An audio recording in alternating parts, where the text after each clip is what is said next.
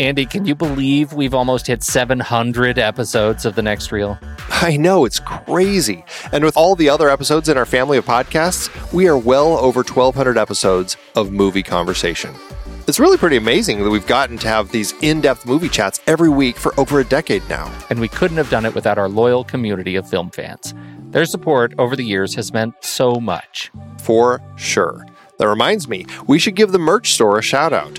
Buying shirts from thenextreel.com slash merch is a great way listeners can continue to support the show. Plus, they get to sport our great designs. Absolutely. I think sometimes folks forget we have a variety of shirts, mugs, phone cases, and more available. In fact, a great place to start is with a shirt sporting the Next Reels logo. We also have that classic Fast Times Spicoli Surf School tee or the weirdly popular Rusty's European Tour shirt. The one from National Lampoon's European Vacation. Why is that so popular? Search me, but we have sold a ridiculous number of those. I guess there are a lot of Rustys taking trips to Europe? We're always adding new designs based on movies we've covered, like our brand new design for a streetcar named Desire, featuring a streetcar named Desire. So if you want to rep your love of TNR and films, head to thenextreel.com slash merch. Every purchase helps us continue to have these weekly in-depth conversations. So visit thenextreel.com slash merch today. And as always, thanks for listening and being a part of the Next Reel community. We've got lots more great movie chats coming your way. It is hard to believe that we have been having in depth weekly conversations about movies since 2011. So many great movies, so many great conversations. But it's a lot of work. Producing this show week after week does require a lot behind the scenes. If you'd like to help support our efforts, one easy way is by using our originals page when shopping for books and movies that we've covered.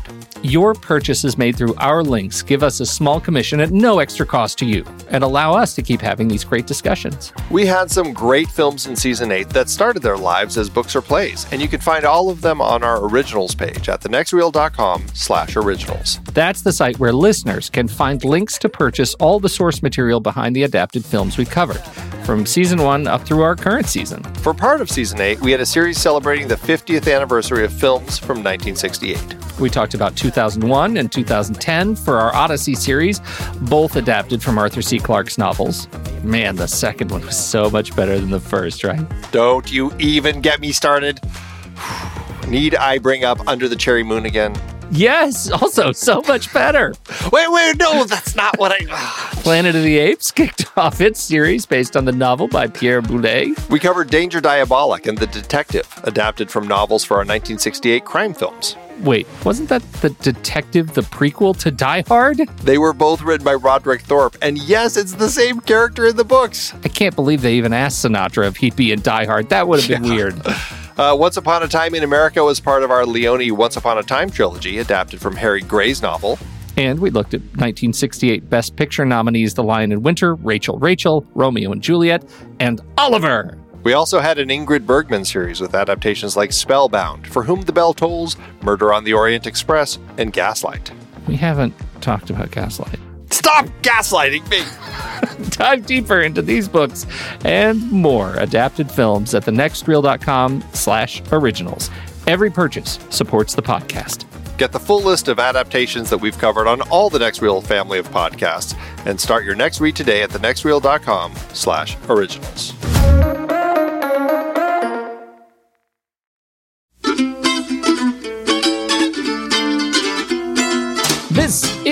Next reel, everybody. I'm Pete Wright, and that there is Andy Nelson. Hey, hey, hey. And we spoil movies. Tonight on the show, Eastwood brings his small town Arizona lawman mystique to the big bad city that is New York.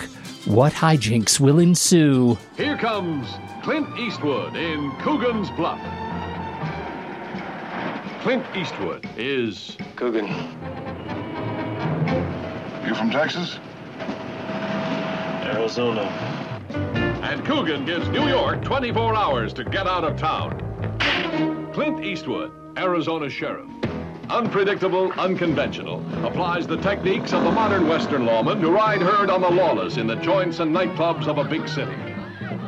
This, Andy, is part of our uh, uh, series on crime films of 1968, parentheses, that we have not seen until this point, close parentheses. is, that, is that important for us to add here? well, it is. I mean, it's an interesting series. I mean, uh, you know, anyone listening to the show knows that we're currently doing for the rest of the year films that are celebrating their 50th anniversary, uh, films and franchises. And so we specifically picked for this series crime films and the the four crime films that we're talking about right now. Um, this was one of the categories that we had all of our Patreon supporters voting on and narrowed it down to um, these four films. This being one of them, and I think I honestly, I don't know. I'm very curious now, after having seen the film, if any of our Patreon supporters have had watched this film before voting on it, or if they were all voting on it based on the fact that it was the first pairing of Don Siegel and Clint Eastwood. Well, and and that I have to say is exactly why I wanted to see it because of their history together, which uh, obviously we'll talk about. I think the the the film, if it surprised me for any reason, is that uh, it it surprised me that it it felt um, emptier of resonance than I expected given what it was. It it seemed sort of um, predictable in the way it approached vice and the way it approached uh, law and order and morality, and uh, it it wore those things uh, uh pretty much on its sleeve. It it and and so I had a little bit of trouble looking at the context of 1968, what was going on in 1968, and seeing how this uh, uh, you know this film wasn't just it didn't didn't feel like kind of an obvious trope machine it's interesting because of the uh, uh, well, I mean, Targets, as we discussed last week, that was a film that uh, Paramount was very nervous about releasing because of some of the things that had been happening in society, namely uh, some of the assassinations, like Martin Luther King and, and Bobby Kennedy. Doing a story about a guy who's, uh, you know, going around with his gun and, and shooting people from afar, it just felt a little too close to home. But interestingly, this is the film that people said it was too violent and it rang a little rough for audiences at the time. It was it became controversial. And it makes me wonder if because of just so much stuff happening in the society uh, going on in the late 60s that people weren't ready to look at some of the violence as it was depicted on screen especially in a film that maybe some of it might be um, portrayed with a little less care. Like this film, it's it's a little um, cavalier about its portrayal of violence because this is really kind of kicking off that whole macho hero thing that that Eastwood would carry in so many of his films. Well, I think that is the perfect word for it, careless, and and so uh, much better than mine of you know sort of empty of resonance because it clearly has these things in it. It clearly is trying to make some sort of a statement, but it's doing it in a bit of a haphazard way, uh, and uh, that that maybe is part of the reason I feel like this movie doesn't hold up as well today uh, as I, I felt Targets did. Yeah, I don't think this film really held up at all. I, I, felt watching it that it was very much a product of its time. It was looking at um, some of this very specific crime issues of its time as this country mouse goes to the city and encounters hippies and encounters uh, drug trips and all this sort of stuff. It it just felt um, very much um, of a very specific place that just didn't have that staying power that Targets did. So uh, let's talk about your experience watching it uh, for the very first time. Um, uh, say it doesn't hold up. What what did you think of the um, the overall narrative of the film? It felt uh, very standard. I, I, think that you said it uh, pretty well already. It just it felt like it was playing with these police tropes, um, and you know it was pretty expected everything that happened. Now, I thinking back to uh, other police stories, you know, it's I know we've looked at some films in the past that were kind of like the ones that kickstarted the genre, where it feels like we've seen it a million times, but that's because this is where it all began. I don't know if we can really say that about this particular film. I think that cop films had been uh, going on forever, um, kind of along with the whole line of uh, noir films and even cop comedy films. I feel like it had been a thing.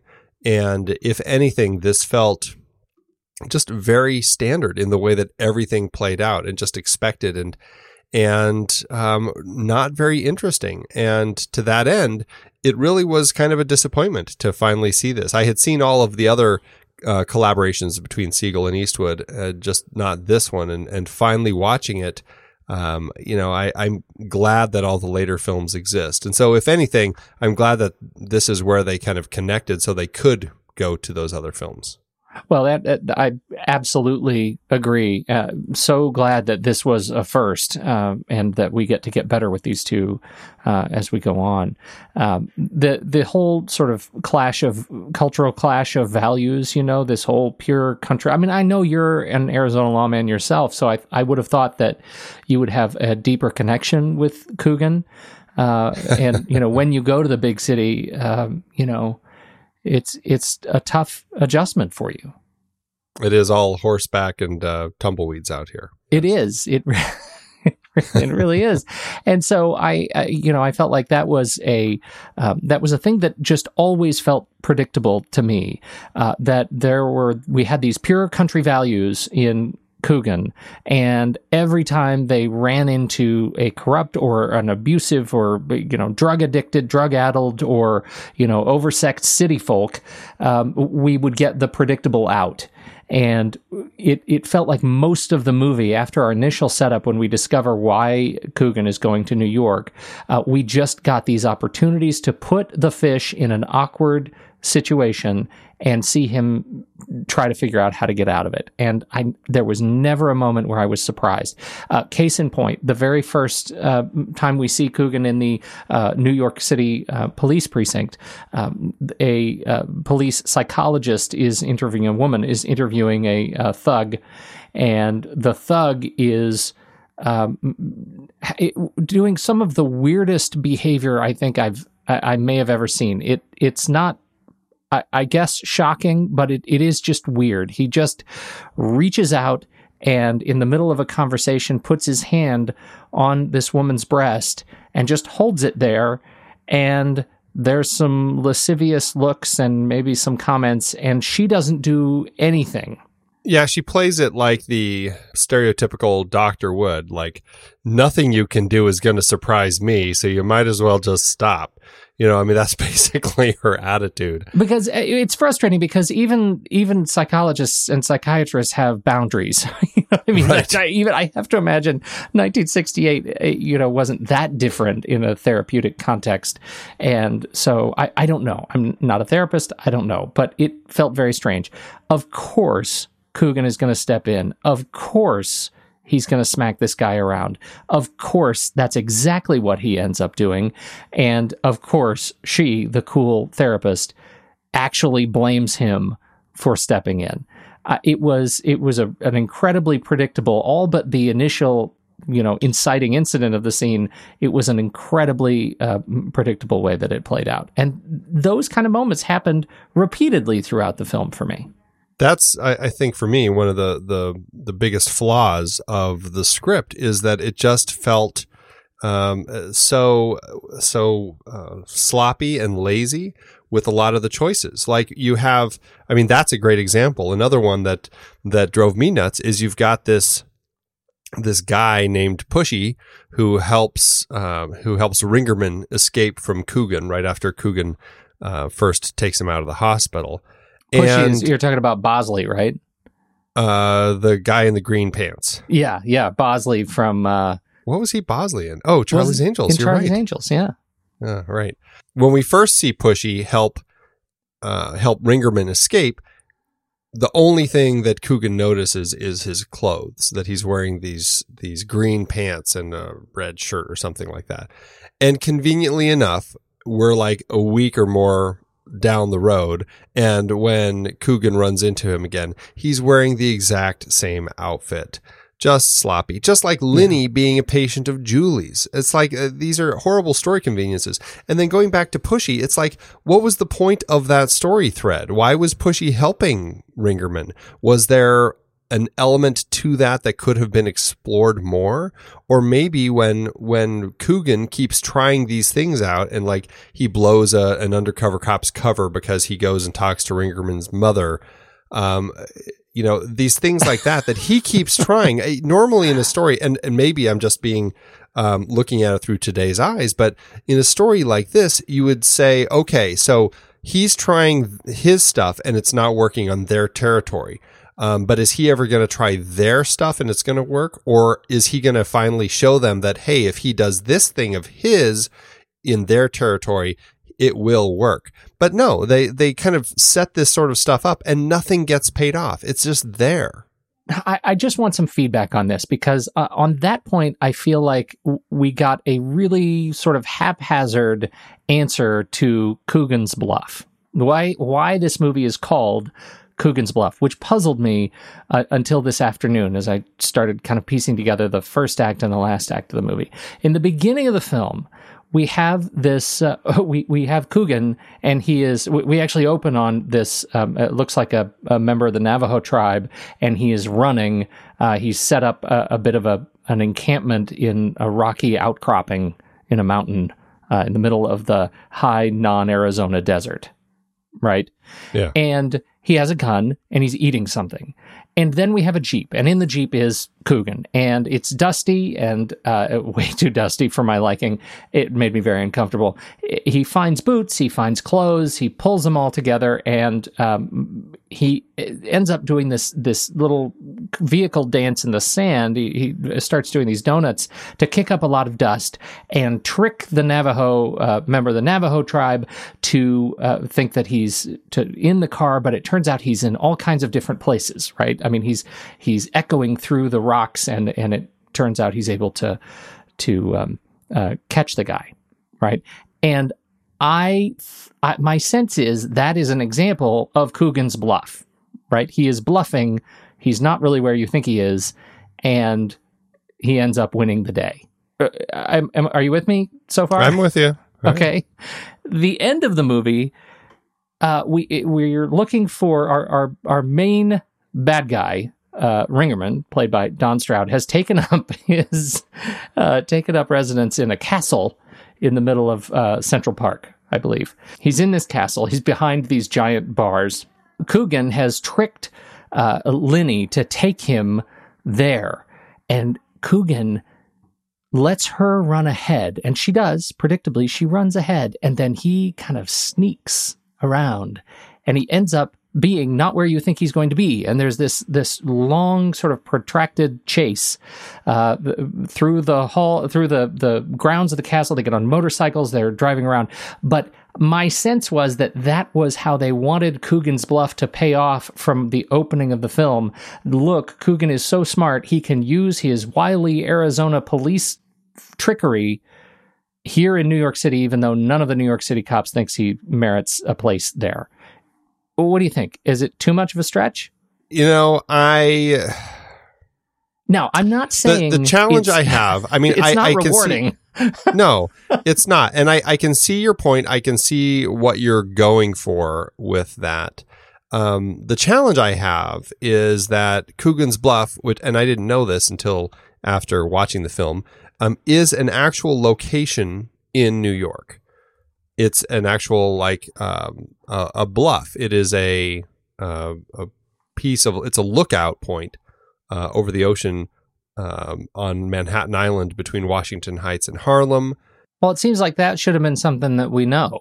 Well, exactly. Well, and what is interesting, and I don't fully understand this, is that the film, as we watched it, has had about three minutes edited out of it.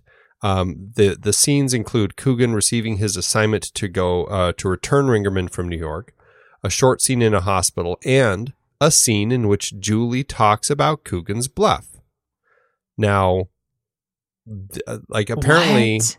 this was this this edited material was in every version of it until like the most recent DVDs had come out, and nobody really knows um, what what was the reasons for for the cuts.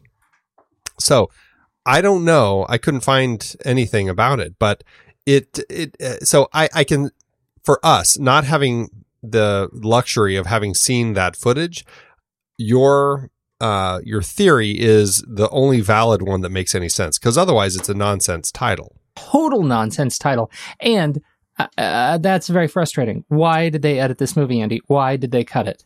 Why did they do Yeah. that? I don't know. Nobody knows. Susan Clark. She makes Coogan's blood boil in more ways than one can imagine. She falls for Coogan's bluff. Don Stroud, dangerous hopped up killer, who is cornered by Coogan's bluff. Tisha Sterling, the beautiful decoy who calls Coogan's bluff.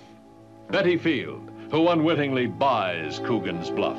And Lee J. Cobb, the tough police lieutenant who challenges Coogan's bluff. Get the hell out of my office and don't come back until I send for you. The movie does. Uh, we've we've been a little bit hard on it so far, and uh, I I think that's I don't know. I, I- it's fair, but there are some things I think that are actually uh, interesting, particularly interesting visually, and, and I don't. I, I'm not necessarily talking about the you know cinematography uh, specifically here, but there are some sequences that are really interesting to watch. The at, one point, Coogan has to go find Lenny at a club, right? Yeah. and he the goes hippie hippie drug club. he goes to the hippie drug club and then the movie changes tone it feels almost like somebody else uh, was in, in charge of it certainly with a more active editing hand trying to give us the feeling of actually being in the hippie drug club and uh, putting us I, I think for me reasonably successfully in the head of Coogan as he is trying to make his way across the floor clearly experiencing something that he's never experienced before how did this dance or this this club sequence hit you Again, it felt like uh, film school 101 uh, type of storytelling. You know, they're in a totally different place. Let's make it crazy. And so everything went crazy as soon as he went into the club. The camera so worked. you, you think i'm eh, being too easy on it right now Uh, yeah, absolutely. Well, I mean, look at it this way. It, it it's an older film. It's a 50-year-old film, and we have to acknowledge that that at the time for Don Siegel and his team um, behind the film, they were trying some things out. And sure, I I think to that end they did, as you say, create a very different uh, mental impression of this club for Coogan than we had seen at any point uh, so far in the film. Um, so, so I mean, I can see that point. I, I do get a sense of that. Um, I, uh, you know, yeah, sure. I I have to look at it that way because I was really not engaged in much else that was going on on screen. I will, however, say that as he gets to the middle of the floor, uh, a woman dressed in only a, uh dragon tail of some sort. She's nude, and the tail is kind of covering her crotch, and uh, it's it, she's it, she comes swinging down like a, a, uh, what do you call the cable? Uh, Uh, like a, a guy wire sort of thing. Yeah, she comes swinging down this down a, a wire uh, and lands on Coogan. Right, she she lands on him, which f- felt like uh, again weirdly targeted um, sort of screenwriting trope that she lands on the only Arizonan in the place.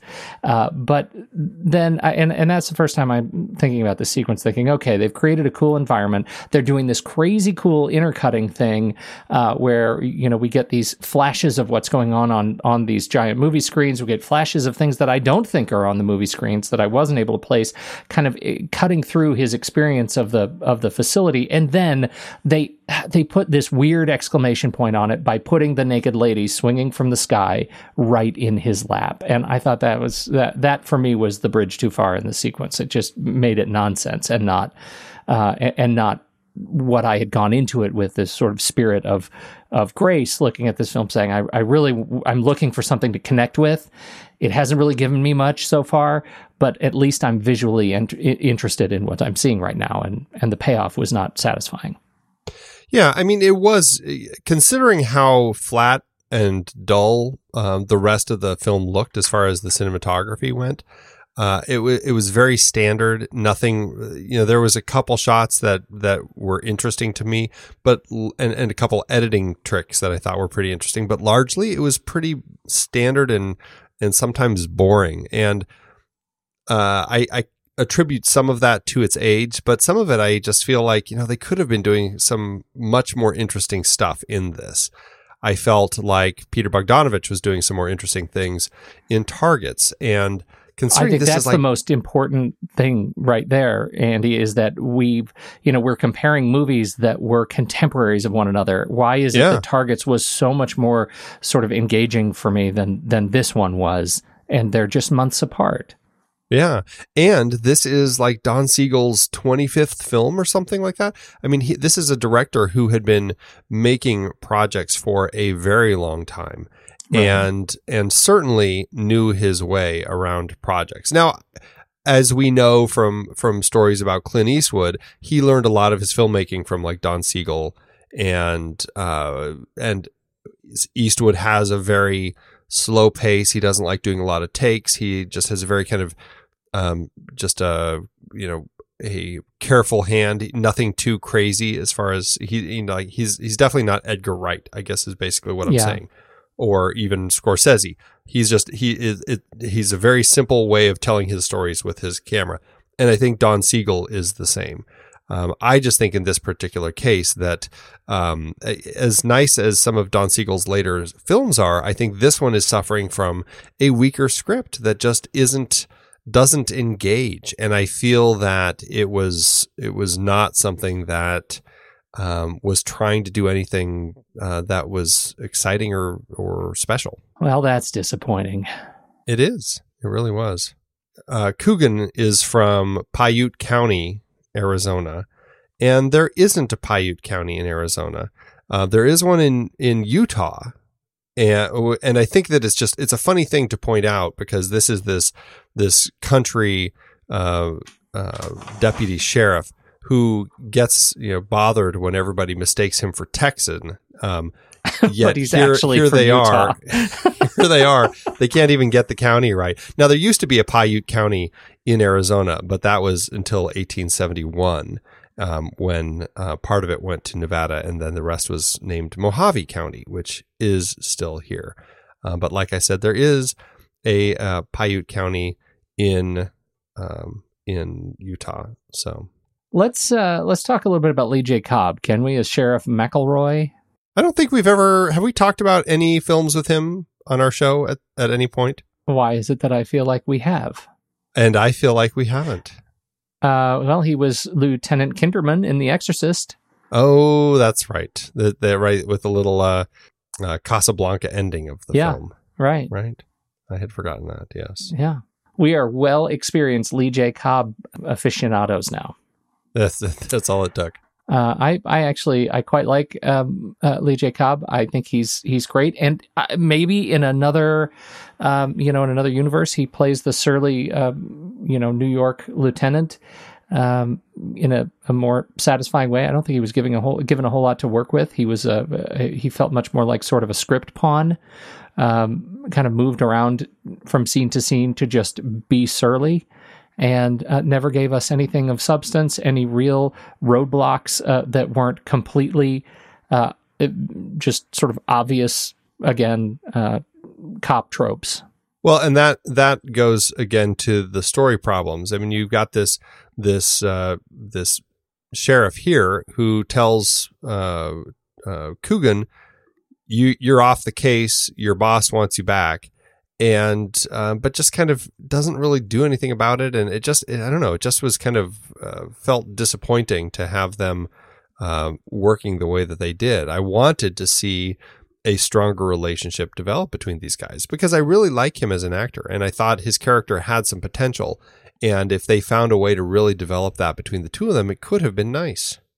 Yeah, I agree, and it, was it, it was sad. It was sad when you see him on screen and realize that you're not that, that you're not getting what what he's capable of, even at this point. Um, you know, in in Yeah. his career, it was it, it was at the point where everything he's in should have been awesome. Uh, right. and it just just did not did not pay off um, uh, that well. How about the uh, uh, uh, the hippie, our, our friend the hippie, Tisha Sterling, uh, as Lenny Raven?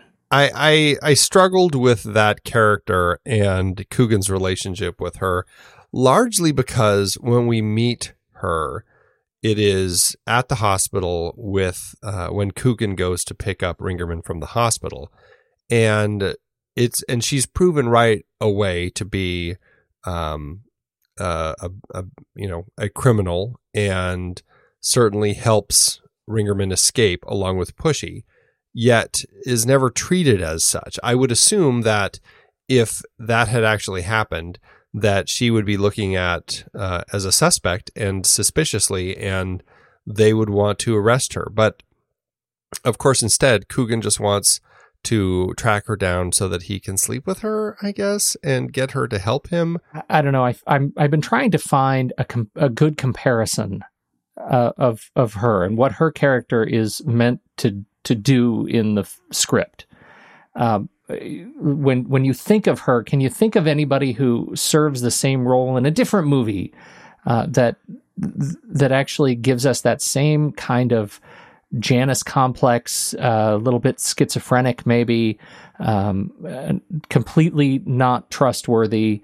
Uh, that isn't like you know the Joker, kind of Harley Quinn. it isn't right, a, yeah. a, comic book villain uh, because that's kind of what I get with her. That that's the experience that I have watching her. That I I never really felt like I could trust anything that got out of that came out of her, and that never that that never resolved for me. She never became a, a, character of any sort of redemption. So I couldn't quite figure out what I was supposed to do with her in the context of the film. I already have a, a an antagonist that I haven't spent a whole lot of, of time with, um, and you know I, I just didn't understand what to do with her.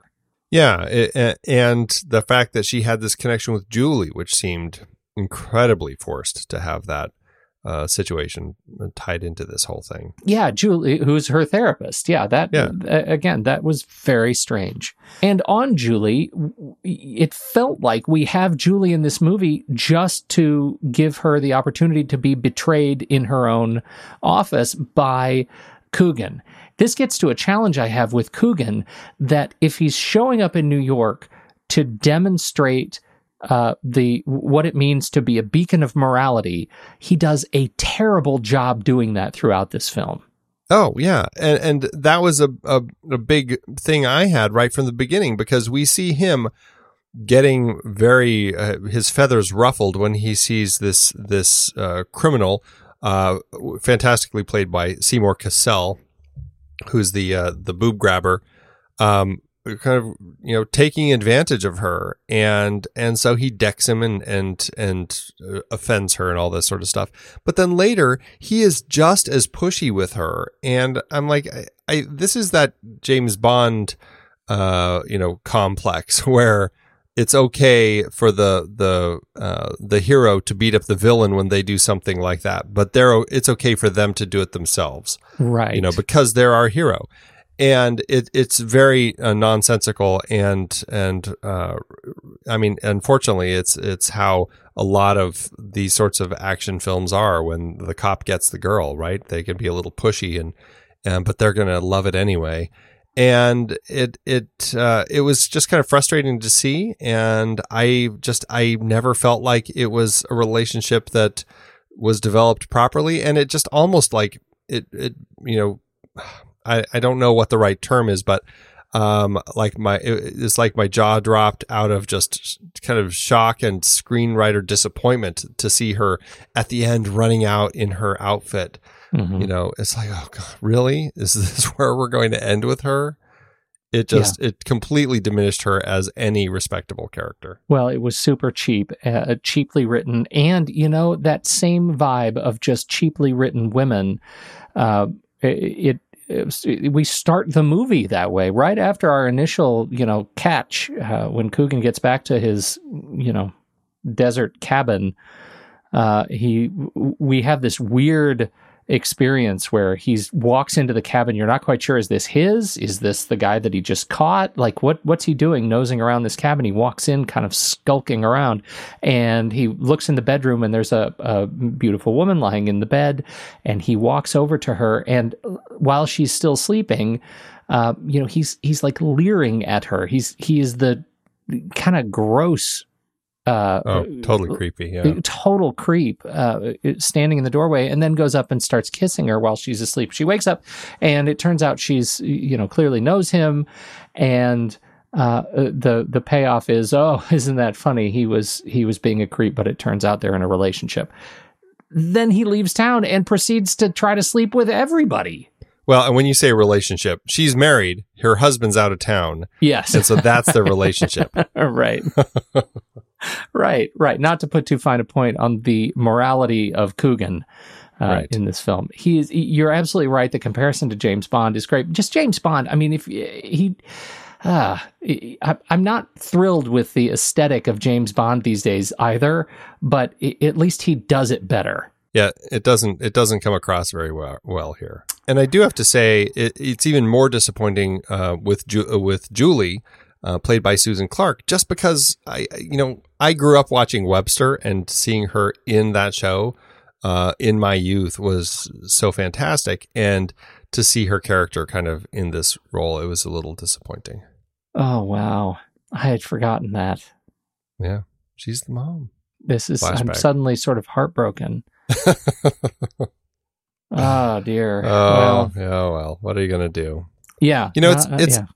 it's an interesting, uh, you know, the the the backstory for this movie is kind of interesting because Clint had we had talked about the Man with No Name trilogy, and that's, I mean, he had been a busy actor in Hollywood.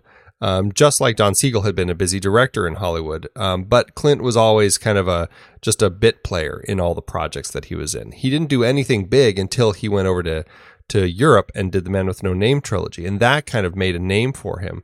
And so when he came back and got onto Rawhide, and uh, you know he finally was like the star of movies after that point. and so he did hang 'em high uh, the western which came out actually the same year as this and and this so that was kind of uh, we're right at the beginning of his us um, um, film run and it's kind of interesting to look at where he goes from here but it is kind of a pain that you know he has to start with something like this um, which is frustrating. But it actually started as a TV series idea, which I thought was interesting. And I think the idea that Herman Miller and Jack Laird, they were some screenwriters from Rawhide, they really were going for this country mouse, city mouse sort of vibe.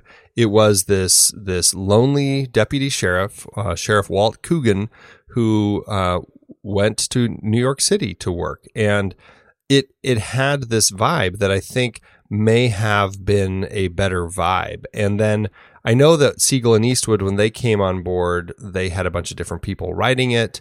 And after like seven drafts, um, Eastwood said he just didn't like the direction it was going. He preferred that original concept. And so they brought him back and hired Dean Riesner on to work on it. And, uh, and that's the script that we ended up getting here. He had worked with Don Siegel in the past. And um, I, I know that he had some issues with Eastwood, but uh, was able to kind of uh, work things out so that they could uh, find a script that would that people would be satisfied with. But even then, I still think finding a better way to do the country mouse city mouse story I, I think they could have done so much better i mean we've talked about another great film that is so much better than this one that is very similar and that's Klute i think that's an, another example that is just shows what it should have been Yeah, I, I absolutely agree. And even still, this film you say was controversial for its portrayal of violence. yeah It doesn't. Uh, this this film doesn't strike me as a particularly crassly violent movie. What did I miss? Yeah, and I was wondering about that because it, I I think what it is, it's just the way that anything violent happened. There didn't seem to be cause for it, like when when Eastwood um, uh, punches that guy out who's who's fondling the doctor, or I, I guess the big the fight in the bar and how you know people get laid out and they're just Mhm. kind of laying there and uh, and bloodied up and stuff. And and I, I guess that's the sense that I'm getting is that's what they were uh, thinking was too violent. I mean, it certainly it certainly isn't targets, but again, well, I was just going to say that like, one I, had its I own- recognize you and I are deeply desensitized in in this area, but Targets uh, w- was legitimately but you have to remember this one is controversial maybe because it had a big release. This is the one that True. got a big release and was pushed into theaters. Targets, they were so scared about releasing it that it hardly had a release. So it didn't have anything out there to be controversial because there wasn't any talk about it. That's interesting. That's a great point. Yeah. Before we move on uh, to some of the other folks in the crew, uh, I, we haven't talked much about Don Stroud as James Ringerman. Um, he he was, you know, he was a weirdo bad guy. He's a guy that seems like somebody who's on an LSD trip. I guess that's what they were going for. This is what what did they say? He's he's experiencing uh, residual LSD after effects or something like that, Yes. and that's Yeah. why he's bad. This was like the perfect era for making films like this for mass audiences to say this is what LSD does. Don't Yep. use it. Turns you into a criminal, and then you run around, you know, horrifying people for weeks. Well, and you know, it gives us an opportunity to see a, a ridiculous stereotype of uh, of an asylum that you know ends up being closer to a dormitory than I mean, it's just it was like a circus, and I felt like, what are we? You know, was was this where the movie was supposed to be funny? One of the things you said last week as we wrapped up was that you know this was billed as an action comedy. Uh, I, I didn't get a lot of that comedy, but I thought if there was any, maybe it would be here. Yeah, I was trying to figure that out too, because because IMDb calls it a, an action crime comedy. So I was trying to, I was struggling through that. Is it because of little moments like uh, him and the woman? Like, eh, you know, is it just fifty year old comedy that we're not getting anymore? Um, or were there some genuine funny moments? I don't know. I didn't feel like there was really anything genuinely funny. I felt like if there's anything that's funny, it's dated now and not that funny. As the bad guy, it was it was good to see him. He's very strange. He's done a lot of stuff. 163 credits, uh, uh, and uh, this this film was early in his in his run. Yeah, he's done tons of stuff. Uh, one of the most recent projects that he was in was Django Unchained. He was That's right. Bill Sharp in that. So, yeah, he's an interesting one. The, the other uh, person that I wanted to point out was um, uh, Betty Field, who played his mother. Um, she was an actress um, from the early days of uh, you know of film back in the thirty in late uh, late thirties. She started and and uh, you know she kept pretty busy all the way up into into the 60s but this was her last film she did a couple tv things after this and and uh, died in 1973 at the age of 57 so What a way to go out! yeah yay. Uh, i will say i actually loved her character and the scene between her and coogan when he comes over to her place. I i was like this is energy. This Yeah. is what the film needs. This was new york versus uh, the country mouse. And i really enjoyed everything going on in that moment. You know that is a terrific point, and I and I think it gets right to as you say that energy, um, and it it felt much more like a staged event, like a stage play to me, where you actually, uh, you know, in terms of her performance, you actually get a sense of craft that I think is missing in uh, you know a, a lot of the movie. So I, I think you're absolutely right. I don't I don't mean to minimize that quite so aggressively. She was she was terrific. Yeah. Camera uh, with uh, Bud Thackery, uncredited Robert Surtees. Uh, we've you know we've already mentioned camera a little bit, and uh, editing by Sam Waxman. Um, there's again, it seems very straightforward uh, production until it's not. There, yeah. I mean, we already talked about the craziness of the uh, of the party scene and how they decided to go all out there. But there were a few other moments here and there that were just strange to me. The way that they were kind of cut in. Right after Coogan arrives in New York City, uh, he gets off the Pan Am pl- uh, helicopter and goes out into a taxi. And you get this really strange, not quite bird's eye shot that it, it after he gets in the cab, it it's this shot looking at a playground of all places, and then it tilts up to the traffic and all the taxis. And I had to go back a couple times and freeze frame it like what am I looking at and why am I staring at this all of a sudden? It was a very strange thing, and I, I really wasn't sure what uh, Siegel was trying to say with that shot. Did you notice it? I did, and I didn't uh, go back and watch it again. But you're absolutely right. Uh, it was it, it's a bizarre little way to uh, to give us a sense of perspective of the city. Um, you know, maybe that there is a sense that we're upside down, like this is an upside down experience. Maybe we're wearing that on our sleeve, the fish out of water experience. Like this, the whole world is going to be upside down for our protagonist here. Yeah, maybe, or maybe it's like you know this is the this is the crazy city, but there are still children here too, and trying to get a sense of you know this scope of what the city is. I, I don't That's know. That's never a great argument because the next shot we get is just nutso people in a police station. Look yeah. at who these crazy children grow up to be. Uh, right. The world is lost. we have our souls are crushed. right. Exactly.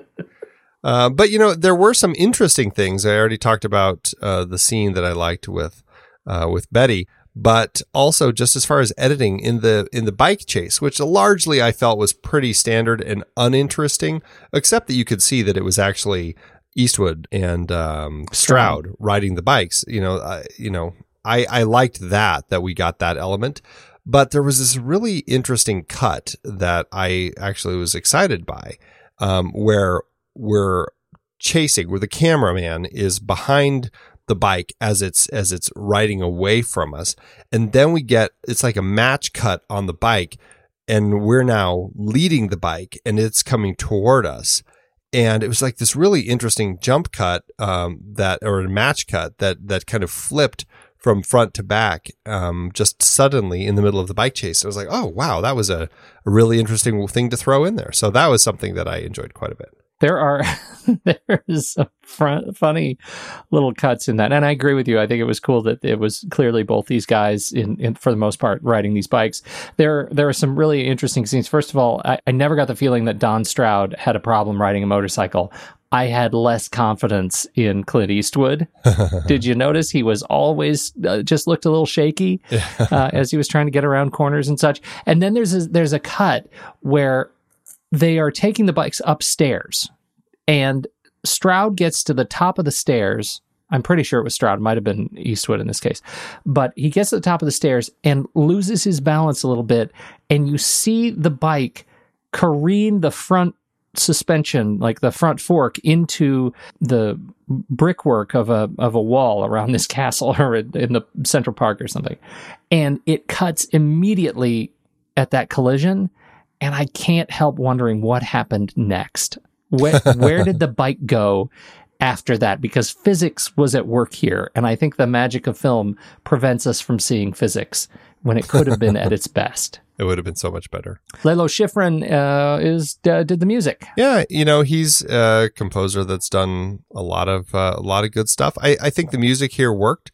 Um, I would say that I enjoyed it. I don't think I loved it, but I felt at least it had some some themes that worked. I, I actually think very highly of Lalo Schifrin. I, I deeply enjoy his later work. Uh, you know, we've we have been seeing a lot of him uh, lately with uh, you know uh, hearing his work in uh, um, you know Mission Impossible. It's uh, very cool to see his stuff continue to kind of play on over the years. So um, and and this is the same year he did Bullitt, so yeah, busy, right, busy right. year. He's he's responsible for some amazing themes uh, yeah. that have been around for decades and decades, and and so uh, uh, very cool. And you know, in fact, he was behind the uh, the series composer for Planet of the Apes, so.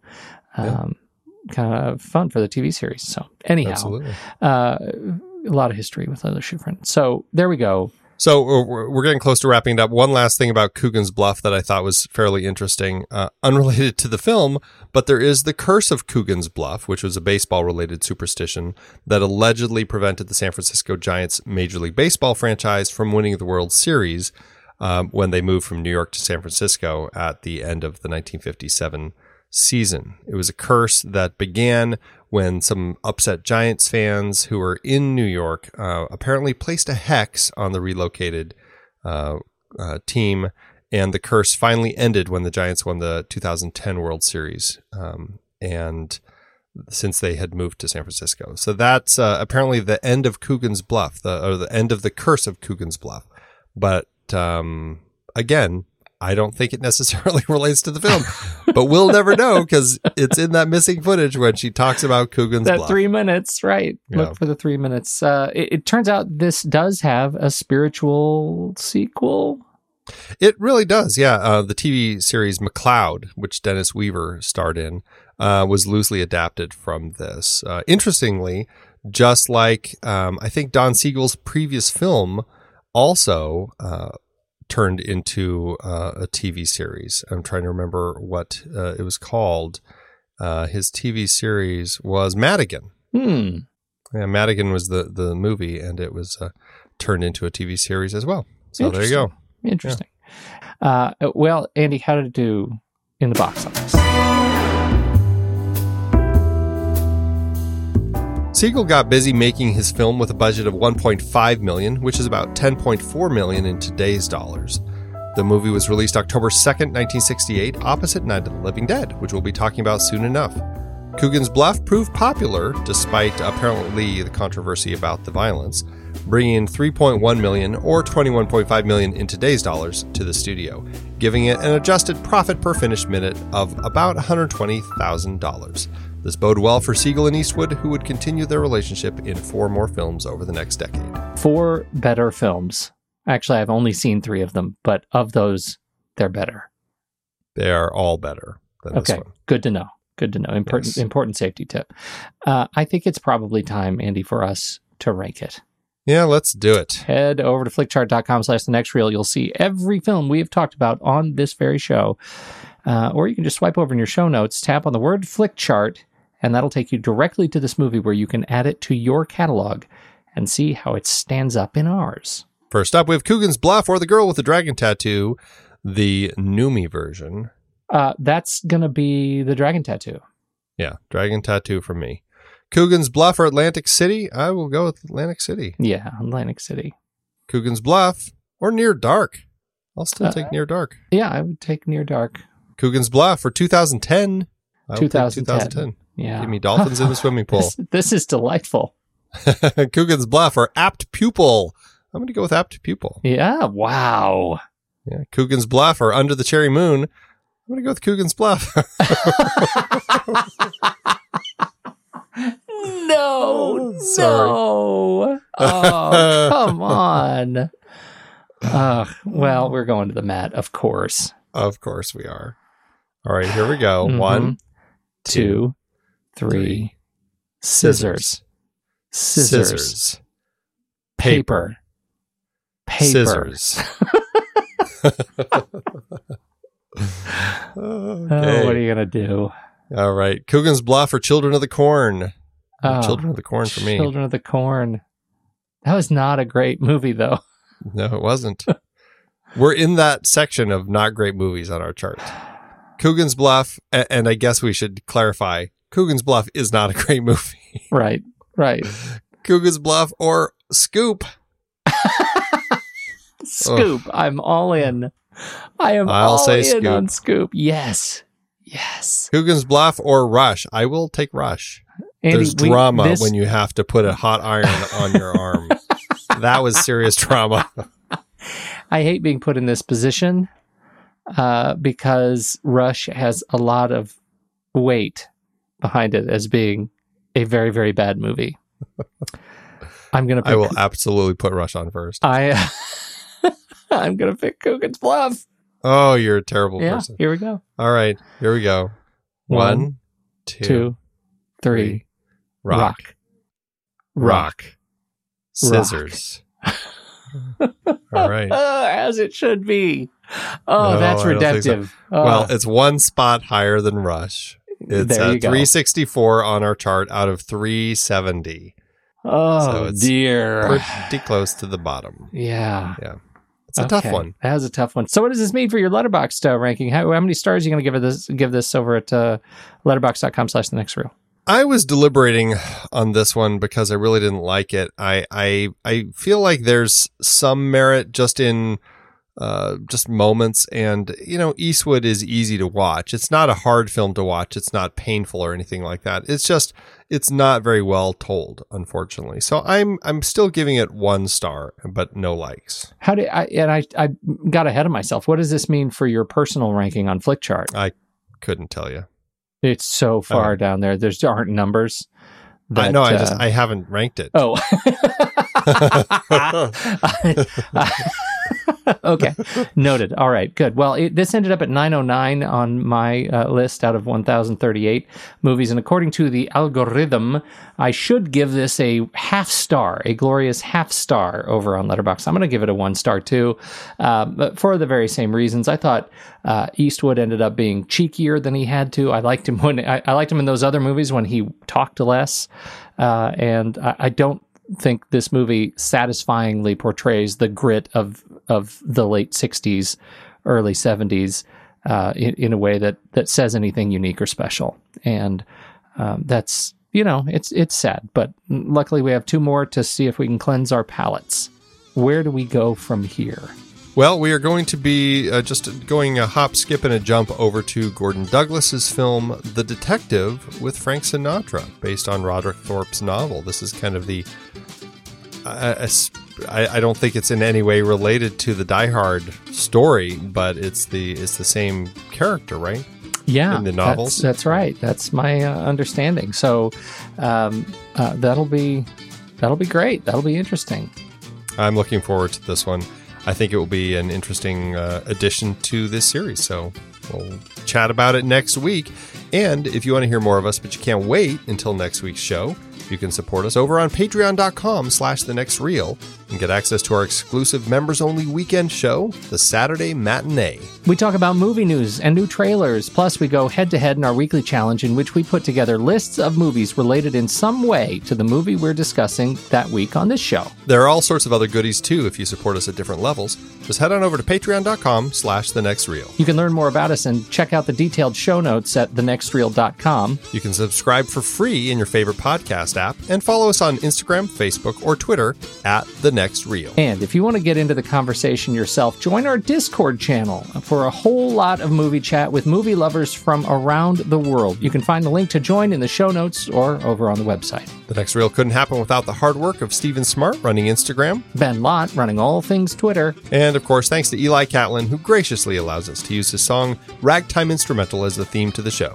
You can find out more about Eli on his SoundCloud page. When the movie ends, Our conversation begins.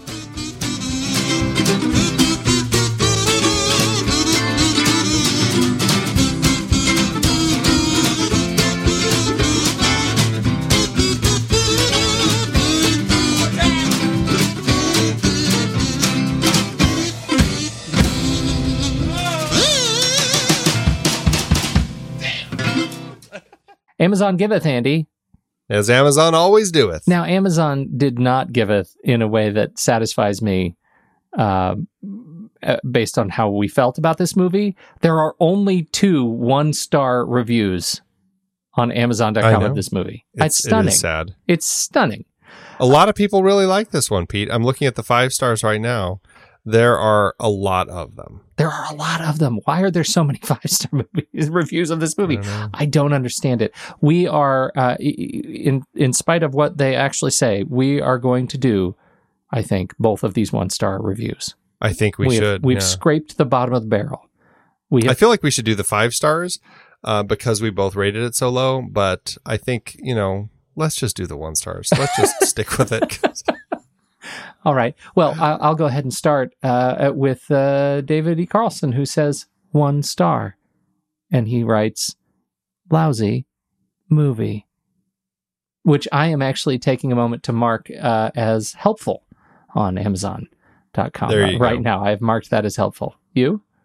Well, I've got Jay Michael who uh, watched this on VHS back in 2006, and he says, "Yawn." Clint Eastwood is always fun to watch and always has some great lines, but this was just a weak and pathetic movie. Well, uh, Shala Art writes uh, as in response to that, "Boo!" Just kidding. This is my favorite. I also love him as Dirty Harry. Coogan is no Dirty Harry. Shell art. No. No, dirty Harry. I am marking this review as helpful also. Thanks, Amazon.